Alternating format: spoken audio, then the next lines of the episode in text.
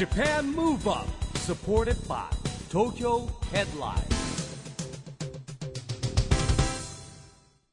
こんばんは日本元気にプロデューサーの一木広治ですナビゲーターのちぐさです。東京 FM ジャパンムーブアップこの番組は日本を元気にしようという東京ムーブアッププロジェクトと連携してラジオでも日本を元気にしようというプログラムですはい。また都市型メディア東京ヘッドラインとも連動していろいろな角度から日本を盛り上げていきます。さあ、今週も早稲田大学リサーチイノベーションセンターで開催されました BEYOND 2020 NEXT FORUM 総合セッション SDGs ピースコミュニケーションの模様をお届けします。今回の会場になった早稲田大学リサーチイノベーションセンター一木さんどんなところなんですか？これはですね早稲田大学新しく建てた研究所がありましてですねその中のおいろんなね研究室も入ってますしホールもありますし総称なのかな？これいろんな呼び方あるんですよ、あの大学の中で121号館って呼ぶ人もいますし、リサーチイノベーションセンターって呼ぶ人もいますしね、まあ、とにかく新しくてねえ近代的な施設です。あ、もう近代的って言葉がもうちょっと昭和かな。とにかくまあ最先端みたいな感じのね、雰囲気の場所っていうことですよね。えーここで、 BEYOND 2020 NEXT FORUM 総合セッション SDGs ピースコミュニケーション行われたんですが、今日お届けするのはセッション2の模様です。テーマは SDGs と人材育成。パネラーには防衛副大臣兼内閣府副大臣の中山康秀さん。PWC ジャパングループ顧問の笹谷秀光さん。早稲田大学理工学術院教授の所千春さん。そしてファシリテーターはジャーナリストの堀潤さんです。それではその模様をお聞きください。 JAPAN MOVE UP SUPPORTED BY TOKYO HEADLINE。この番組は東京ヘッドラインの提供でお送りします。えー本日のこのセッションのファシリテーターを務めますジャーナリストの堀潤です。ここからはですねまさに SDGs と人材育成というテーマでお伝えしてまいりましょう、えーゲストをお三方お招きしております、えー早稲田大学理工学術院、えー教授所千春さんです。よろしくお願いいたします、えーそして私の左隣 PWC ジャパングループ顧問笹谷秀光さんです。よろしくお願いいたします。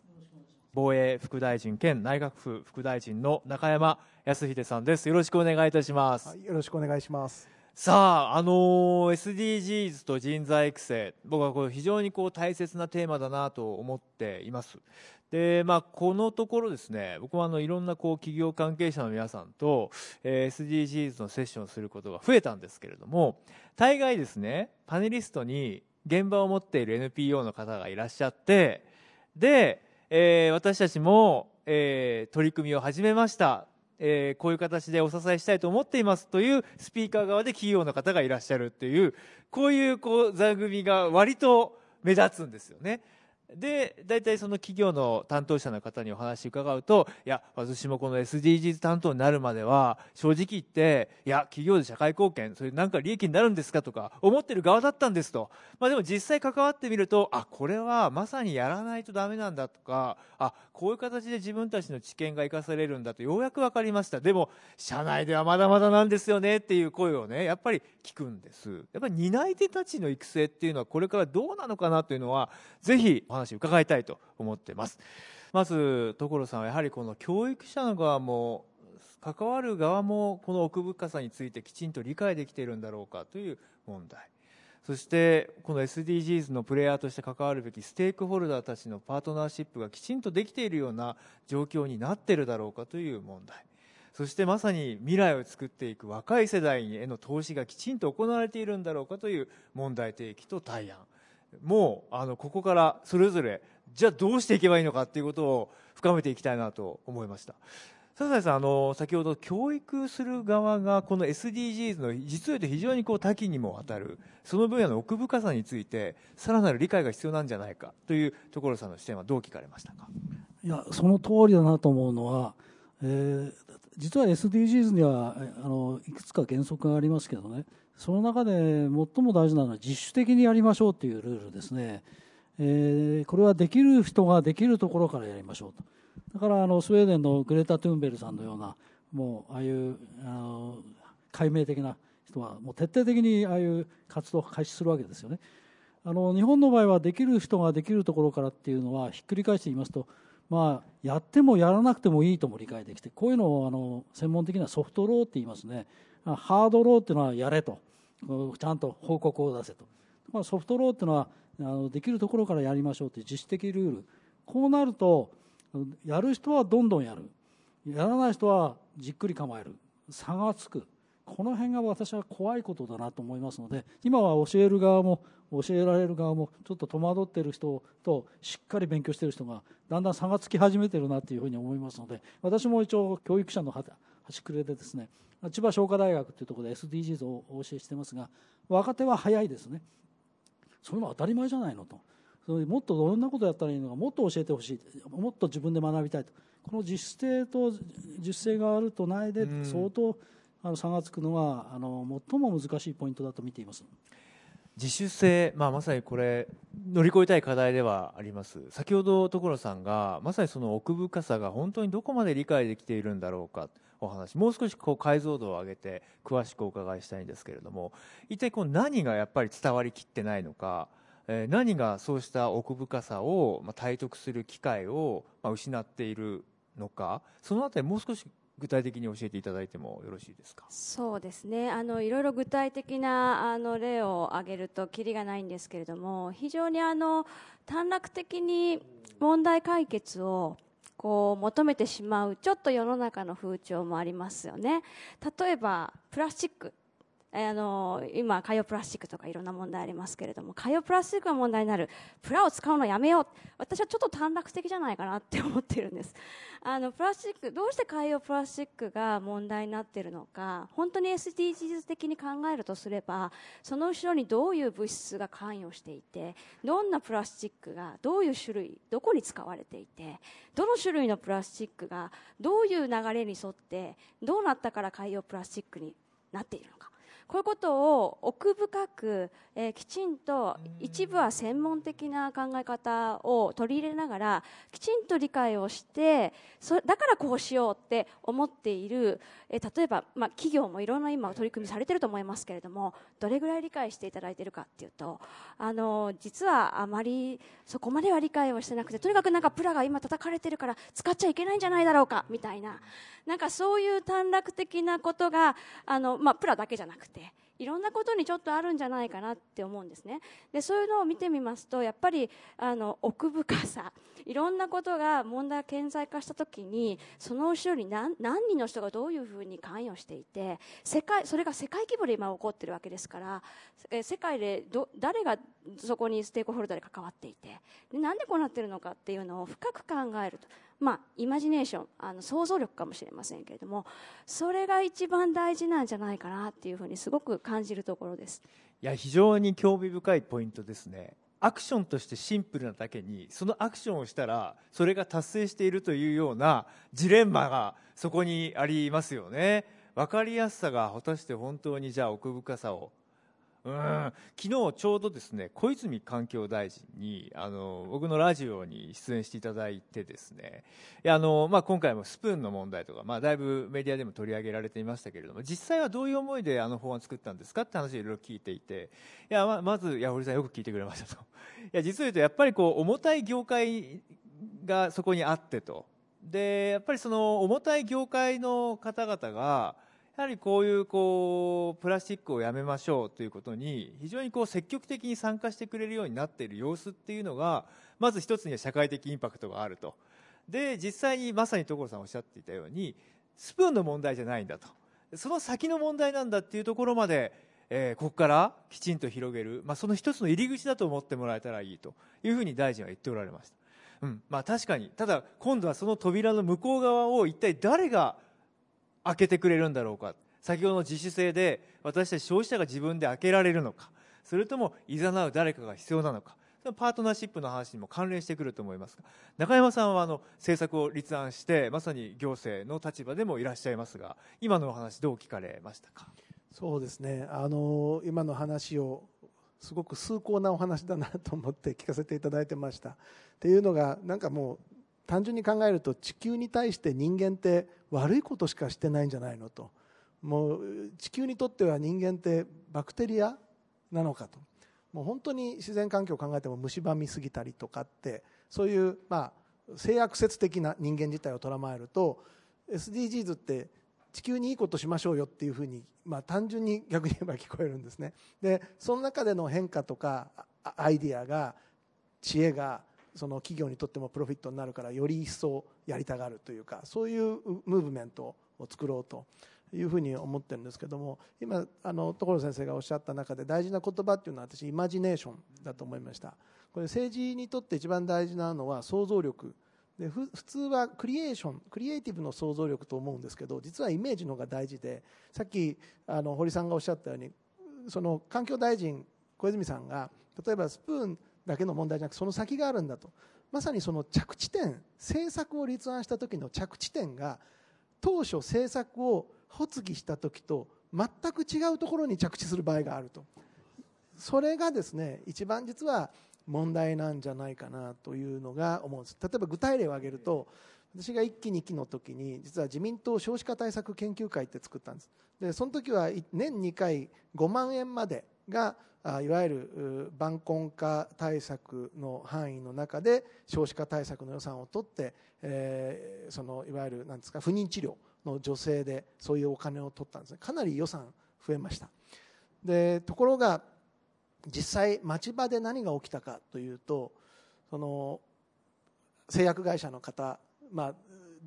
悪くは言いたくないんですけど、まあ、営業の、まあ、言うならば必然ですかね、ドクターのちょっと薬を選ぶようなドクターのところに行って先生独立するなら今がチャンスですよと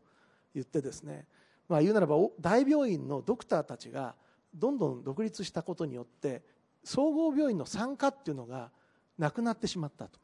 いう現実がありました。で私どもは当時、まあ、政策としてですね正直予算も取って、えー、5万円だったものを10万円に倍にしてどんどん増やしたわけですね予算を。ところが実際見たら生む場所っていうところがどんどん少なくなっていくっていうことが結論として着地点で起きているということ。ですから政策立案と私たちのその時の思いとその意思が反映される結果っていうのが果たして本当に結実できるかというのはですね結構あのこれ今後立法府にとって重要なことだと思います、まあ、今までも重要だったと思いますけど。ですからまあこういったことが改善されればなと、まあ、あのなんかまるでキリスト教の教会に行ってコンフェスっていうか あのするみたいな話で恐縮なんですけどちなみにその時のチームには加藤官房長官もいれば今日来る井上真司大臣もいてみんな当選同期で実は作り上げた会議体だったんで、まあ、その経験をみんなは言わないけど大臣に代わって私が正直に申し上げてそれを生かして今大臣として政策立案をやってらっしゃるんじゃないかとそういうふうに思います。面白い話ですね、まあ、どういうこう射程をイメージしてその修正もねどこで誰が担っていく必要があるのかなって、まあ、僕はもうメディアの立場なのでメディアが非常に短絡的な報道をすると非常にポピュリズム的な報道をするとそうしたことをより拍車をかけてしまったりとかするなということは、まあ、自戒の念を込めて聞いておりましたそれいかがですか？今のお話を聞かれて。えー、おっしゃる通りですねあの制度設計は非常に難しい時代に入ったと思いますね。えー、なぜかというとですね、まあ、昔ハードウェアってありました。なんかトンカチできちっと作る。その次にソフトウェアを入れましょうとあったんですが、まあ、それで大体仕組みができますよね。今実はですねもう一つウェアハートウェアが必要。それを使う人たちの気持ちを考えてちゃんと生かしてもらわなきゃいけない。このハートに響くかどうかがですね、まあ、共感を呼ぶと言ってもいいかもしれません。まあ、いろんなあの環境に優しい仕組み社会に優しい仕組み作りました。どうぞと言ってもですねあそれ使ってみたいなとかその自発的にですね誘発していくような共感を呼ぶようなスキームにしないとなんとなくああるだけですねとなる、まあ、そんなことないですか？メディアの方が見ててもですねなんかせっかくなのにもうちょっとうまく説明できないのかとかですねそういうことあるんじゃないかと思うんですね。そうですね。あの共通言語化してくださる方がいらっしゃることは非常に重要で特に科学の分野では私たちが非常にこうサイエンスコミュニケーターさんたちの力を借りてあそういうことだったのかって。でもその人材ってまだまだ科学界にも少ないんじゃないかという指摘もありますよね。まさに今日の人材規制の分野ですけれども。所さんこのじゃあその共通の話者たちを作っていくために何が必要になってきますか？先ほどのその扉の向こう側を誘ってくれる人プレイヤーっていうのを育てるためには何が必要なんでしょう？そうですね、あのーまあ、あのよく言われてることですけれども、まあ、日本の大学あのかっちりと理系と文系に分かれておりましてあのやっぱりこの垣根を越えたあの人材をこれから作っていきたいなと思ってます。ねまさにこの SDGs のこういった時代になってくるとえ自分は理系だから自分は文系だからということではなくて、えー、とその垣根を越えていろんな人に、えー、とこの自分の知り得たちょっと深い、えー部分を伝えられるという能力がすごく大事になってくると思うんですね。で、あのそのためにはあの先ほどお話ありましたけれども例えばあの、えー子どもたちを海外に、あの派遣するようなお話なんかおっしゃってましたけれどもあの自分とは違う環境のところに身を置いて自分とは何者か自分はどうなのかっていうことをちゃんとこう伝えないと生きていけないというような場所に一度身を投じてみるというような経験は非常に大事かなというふうに思ってます。それは海外じゃなくてもいいと思ってましてあのダイバーシティのお話もありましたけれどもダイバーシティまさにそうだと思うんですね。同じ価値観じゃない人たちが集まっていることによって私はこう考えます。こういうふうに考えています。これはこういう技術ですっていうのをすごく分かりやすく分かってもらうために伝えるということをずっとしなければいけないわけです。どちらかというと私もしかしたらそういうことをずっとしてきたかもしれないというふうに思ってましてただそういう経験が人に伝える力というのをすごく育んでくれるというふうに思ってます。だからあの今の、えー学生さんですね、えーっと同じようなえー環境の、えー同じ、まあ、理系のある分野の研究室にいるのが心地よいかもしれないんですけれども、まあ、そうではなくて、えーあえて少し違う環境に身を置いて、えー自分の知っている自分あるいは自分は何者かということをこう説明しなきゃいけないというあの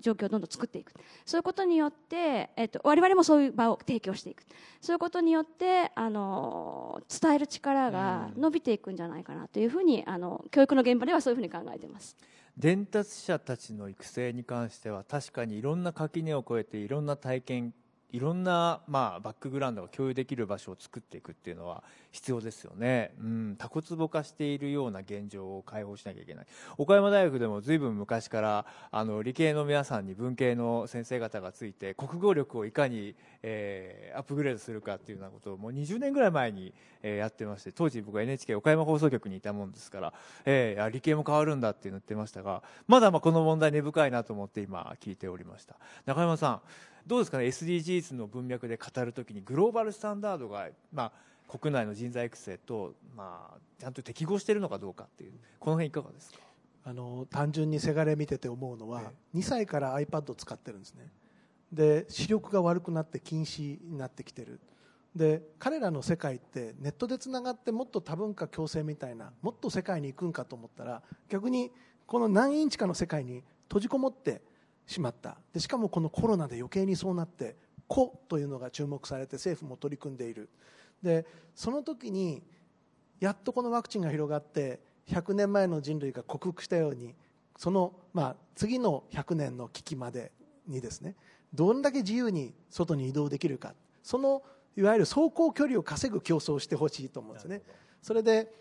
なんて言っても私自身もあの高校3年間フランスで過ごした時も一人で単身で寮生活しました。フランス飛び出して。そしたらやっぱり差別もされたし、えーテロリストと勘違いされてスイスとフランスの国境で身体検査されたりとか、もう当時だと考えられないような経験をできる。あとはいいことも楽しい思い出もあるし。だけど若い時ってそれを差別だと感じなかったんです。言われるまで。ですからやっぱりそのなんて言うんでしょう。なんか大きな目に見えない幕を破るっていうかそういうその体験っていうさっきあの笹谷先生があのハードソフトじゃなくてハートウェアだとおっしゃった。まさにそのハートの部分っていうのは熱意パッションっていうのがいると。昨日イスラエルの COVID-19 の対策のチームのリーダーたちとパネルディスカッションをやったんです。そしたら彼らがまさに言った言葉。日本も必ずできる。なぜかとイスラエルが乗り越えたキーポイントはパッションだって言ったんですよ。やっぱり熱意とかそれで乗り越えたそれ以外は全部簡単なインターフェースを作って iPhone のように説明書がなくても誰でもが自らワクチンを接種したことを登録できるシステムあとは地方分権ディーセントラリゼーションという言葉がキーワード化してるけど逆にこういった時にはセントラリゼーションだと。中心に全ての情報を集約するここのポイントを抑えるっていうのが大事だ。そんなアドバイスを聞いたんでところでした。だから中心にあるのは私たちもハートですからうん。非常に重要だと思います。そうですね。笹谷さん今の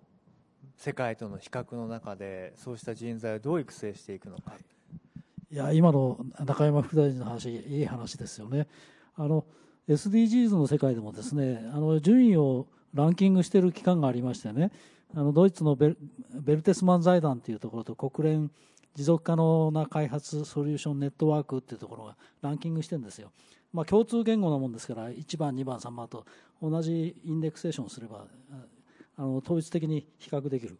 あのちなみに、えー最新の2020年ではあの166カ国中日本は17位。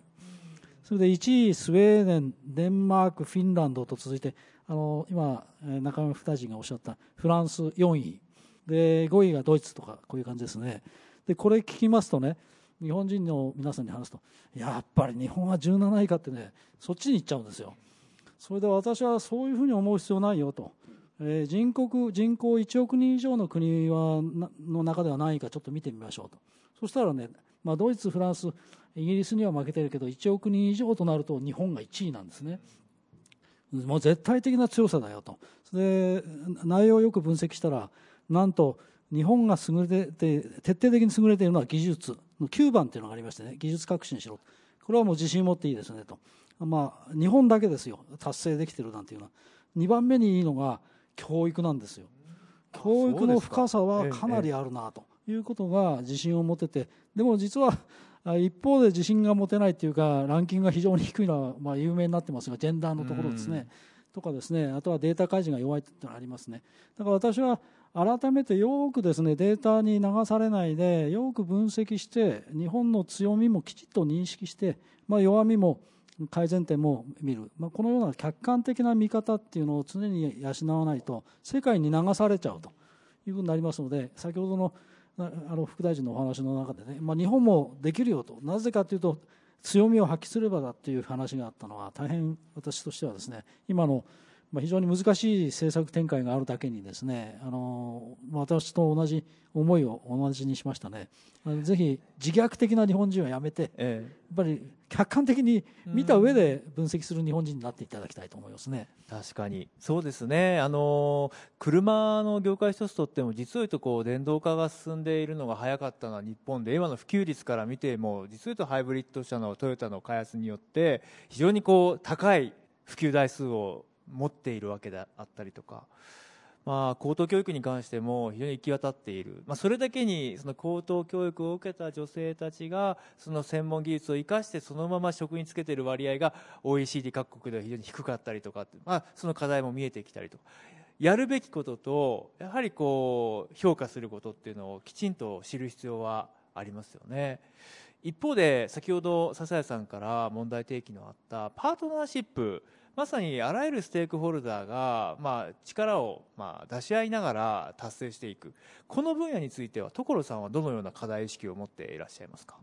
あの私まさにこの SDGs のキーポイントはこのパートナーシップだというふうに思っています。あのパートナーシップがこの SDGs を達成するための一番大事なことであろうというふうに思ってましてであのその時にいつも思うのが日本には私の分野では、まあ、私資源循環ですけれどももったいないっていう上位概念があるんですね。これ素晴らしい概念であの日本のもったいない概念っていうのは、えー太陽の恵みから地球の恵みでいただいたものをちゃんと余すことなく使ってそれをお互いにシェアしようっていうそういう考え方なんですよね。で、えっと、この考え方を持ってる日本だからこそ私はパートナーシップは、えっと、できるんだというふうにすごくあの、えっと、期待を持って思ってます。で、えっと、この SDGs っていうのはもちろん一大学だけができることでもなくて一企業だけが成し得ることでもなくて、えっと、かなりこう今複雑なサプライチェーンが形成されている中でいろんな分野の人がまさにパートナーシップをあの強力に発揮していって初めてできるあの達成できることだと思ってますので、えっとそれはぜひあの日本の強みになってほしいなというふうに思っております。実際こうアカデミズムにいらっしゃってその企業そして先ほどあったメディア、うん、の SDGs に対しての関わり方今のポテンシャルというのはどのようにご覧になっていらっしゃいますか？あの先ほど笹谷先生おっしゃった通り少し差がつき始めてるんじゃないかなと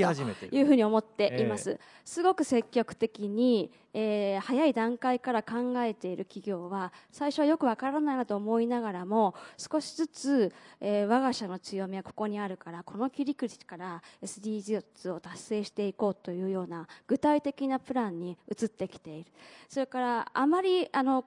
今まで考えてこなかった企業はまだあの世の中では言われてるけれども何かしなきゃいけないんだけどどうしたらいいんだろうっていうふうにまだ おっしゃっていると。あの差はつき始めているかなと思いますだけれどもあの日本はあの全部の分野がやっぱりこれこれに対して、えー積極的に、えーそれぞれの強みを生かした、えープランをあのもう次のアクションに移るべき時だというふうに思っています、うんそれからあの大学におりますと学生の意識っていうのは実は非常に高いです、うん。あの今の学生さんというのは、えー世の中にた役に立ちたいという気持ちがとても強いんですね。ですから SDGs のようなこう世界の役に立つんだっていうようなものに対してはすごく共感を感じていると思います。ただあの残念だなと思うのはやはり、えー、と先ほどイマジネーションと申し上げましたけど、ちょっと視野がまだ狭いんですね、うん。でやっぱり学生さんもどうしていいかわからないっていう状況にあります。あのこの間実はあの大学のあのカレッジサミットってていう。学生さんが SDGs に対して何かやりたいっていうこう有志が立ち上げたあのサミットがこう大学横断で、ええ。ー自主的に開催されてそれは国内の大学国内の大もうグローバルに学でです国内で。ね国内で。それで私それあの拝見させていただいたんですけれどももうそこのさそれこそパッション、うん。思いは素晴らしいものがありました。でやっぱりああいうピュアだけれども SDGs に役に立ちたいっていう学生さんがたくさんいてその行動っていうのは大人の気持ちをすごくうん。やっぱりあの動かしますよね。ええええ。あの考えてみると最近のグレタさんもそうですし、ええ。ーこうやって環境に大人が舵を切ったのは1992年のリオのあの鈴木さんっていうカナダ人の女性お子供のあの大人に対するあのすごい強いスピーチこういったところからやっぱり大人を変えていけるので、えー、とそういった意味においてはあの大学の若い人は SDGs に興味を持っているので、私たちが少しその視野を広げてあげれば十分にあの人材として育ってくれるんじゃないかなというふうに思っています。先ほどあの笹谷さんの前段のプレゼンの中でその伝え方についてもあのお話がありました、うん、こういう写真1枚撮って結びつけて伝えるだけでもイメージが随分分かりやすくなるんじゃないのという提案もありましたよね。メディアと SDGs っていう観点でいうと所さんいかがですか？メディアっていうのはすごく大きな力を持ってます、で、えっと、若い方々は、まあ、いろんなメディアがありますけれどもメディアには敏感ですしあのメディアからの情報はすぐに信じます、ですからあの非常に強いメッセージなんだということをぜひ理解していただいてであの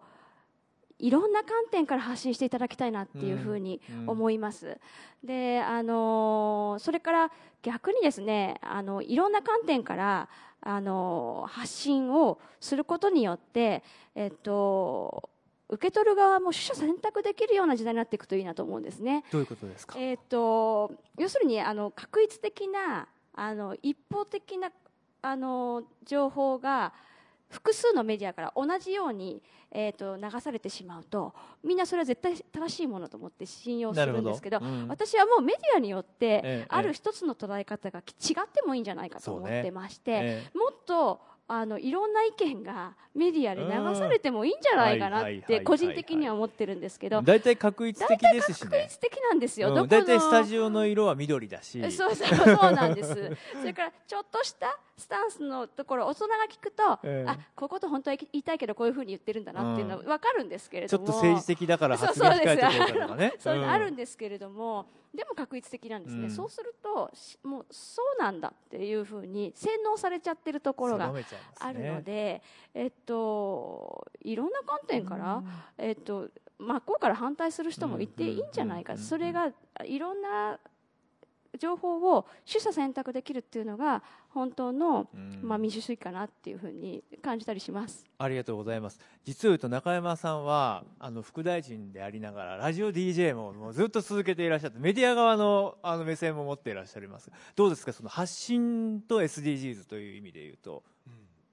いや誰でもがインターネット使ってラジオ局テレビ局小説家ならぬ大切家になれると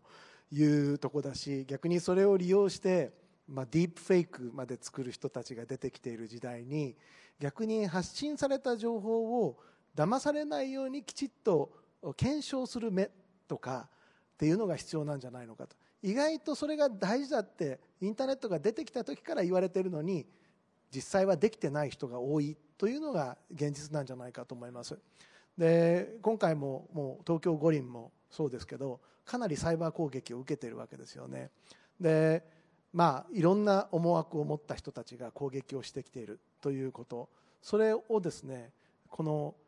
目に見えないものを見るという感覚を持たなきゃいけない。目に見えるものっては漢字で書けば体育を見学するの見見るという字。目に見えないものを見るときはあの観光の観世の中の音を見ると書いて例えば観世音観世音菩薩様。音っていうのは音色とはいう言葉はありますけど音に色はついてません。ですけどその見えないものを見る目っていうのは観見二つの目付けにおいては剣の目弱く観の目強くと。これ宮本武蔵があのいわゆる五輪の書で訴えたまさに指導ですけどインターネットがパンドラの箱だと私は思ってますから パンドラの墓から出てくるいろんなものをですねそのまさに宮本武蔵の剣豪の教えで目に見えないものを見抜くという観の目っていうのを携えながらパンドラの箱に最後残ったものはホープ希望だったと思いますからその希望をどう活用していけるかということだと思います。最後に一点あの実は大正13年に日本で初めて自然を大事にしろという政党ができてるんです。大自然党というのがこれ作ったのは私のおじいちゃんだったという、はい、たで大自然党大自然主義者っていうので今から100年前ぐらいにですね選挙出たら見事に落選をしてます、ええ早すぎたんですよ。だけど祖祖父はですね東大3年生の時に、まあ、当時帝国大学の時代休学してボルネオにゴム園を経営しに当時でいう学生ベンチャーで自らスタートアップ企業をやってたんですね。で帰ってきて自然が大事だっていうのをだいぶ訴えたんだけどみんな理解してくれなかった。あとじいさんの遺言にはもう一個あるのはアフリカが地球の未来を決すると書いてるんです。ですから私はですねその祖父の考えた思ったことを親子3代渡ってやっと今 SDGs にえー出てきて外務副大臣やってた当時にこれに携わらせていただいて今防衛やってますから、まあ、少なくともこの SDGs の概念を割るような例えば戦争とかのリスクは回避するとか今ミャンマーで起きているような人に市民に向けて弾丸を放つような国軍がいることを止めるとかそういったこともまあちっちゃい努力だけど大きい命に対しては重要な一歩なのかなって思いますね。ありがとうございます。本当にね、その時その時に警鐘を鳴らしてアクションをしている、その価値に気づくことができる大衆社会でもありたい。そのために知るべきことを知る。想像することが想像できる力を養う。うん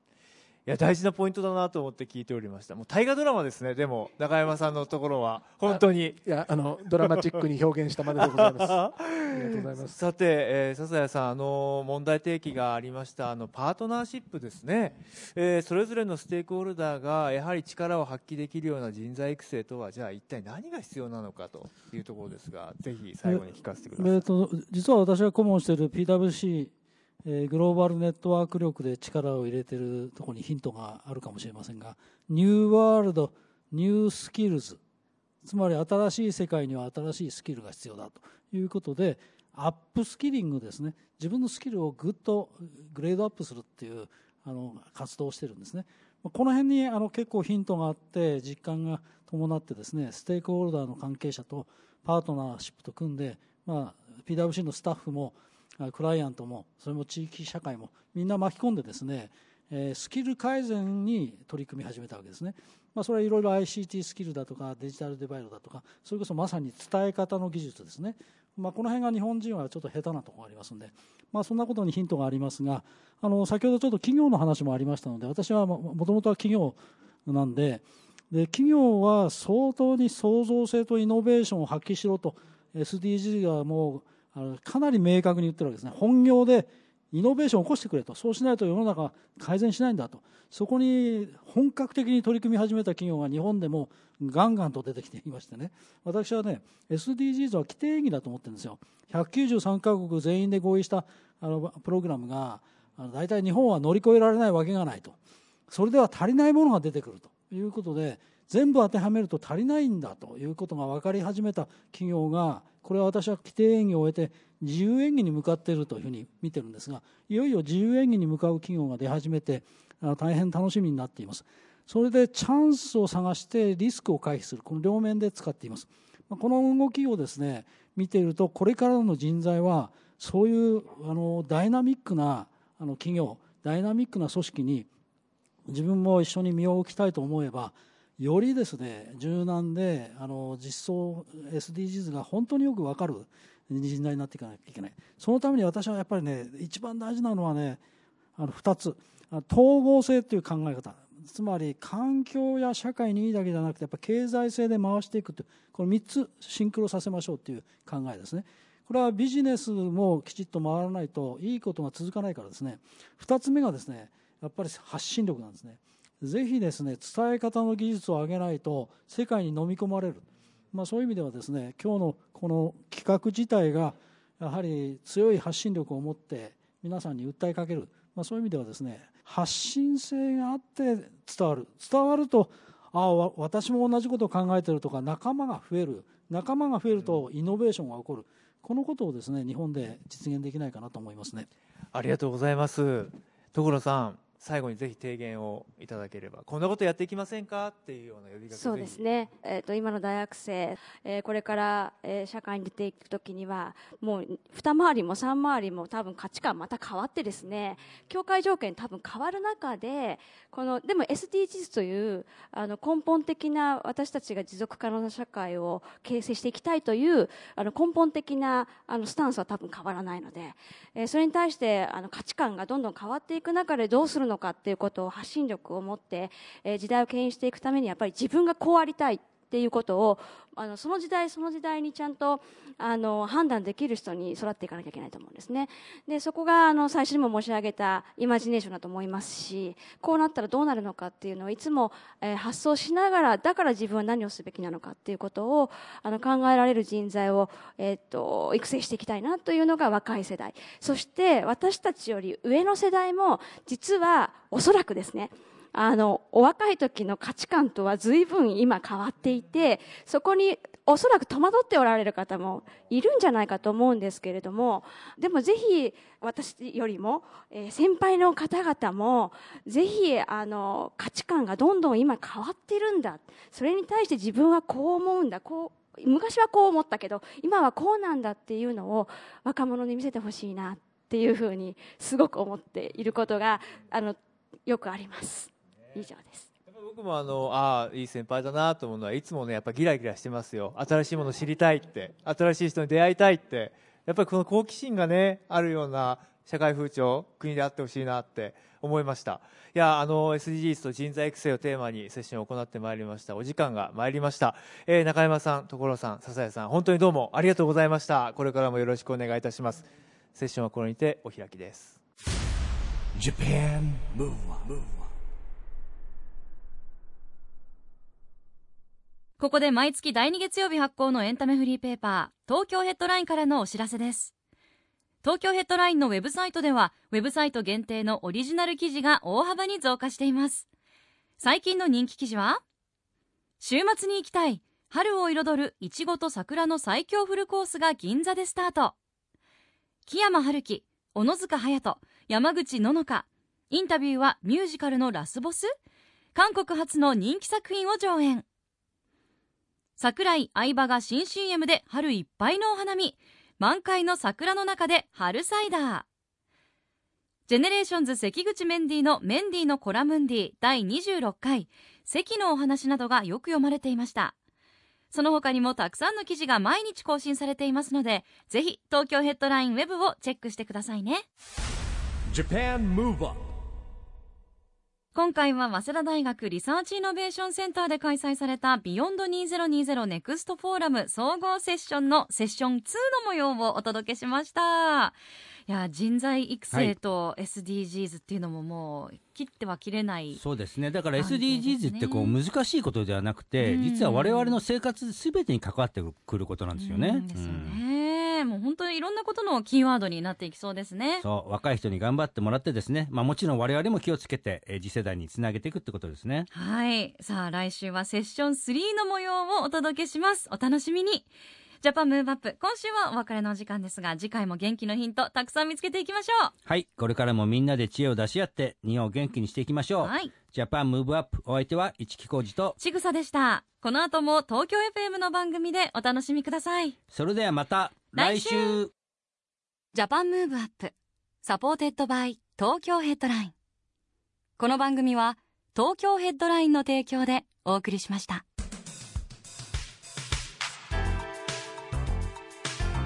Japan move.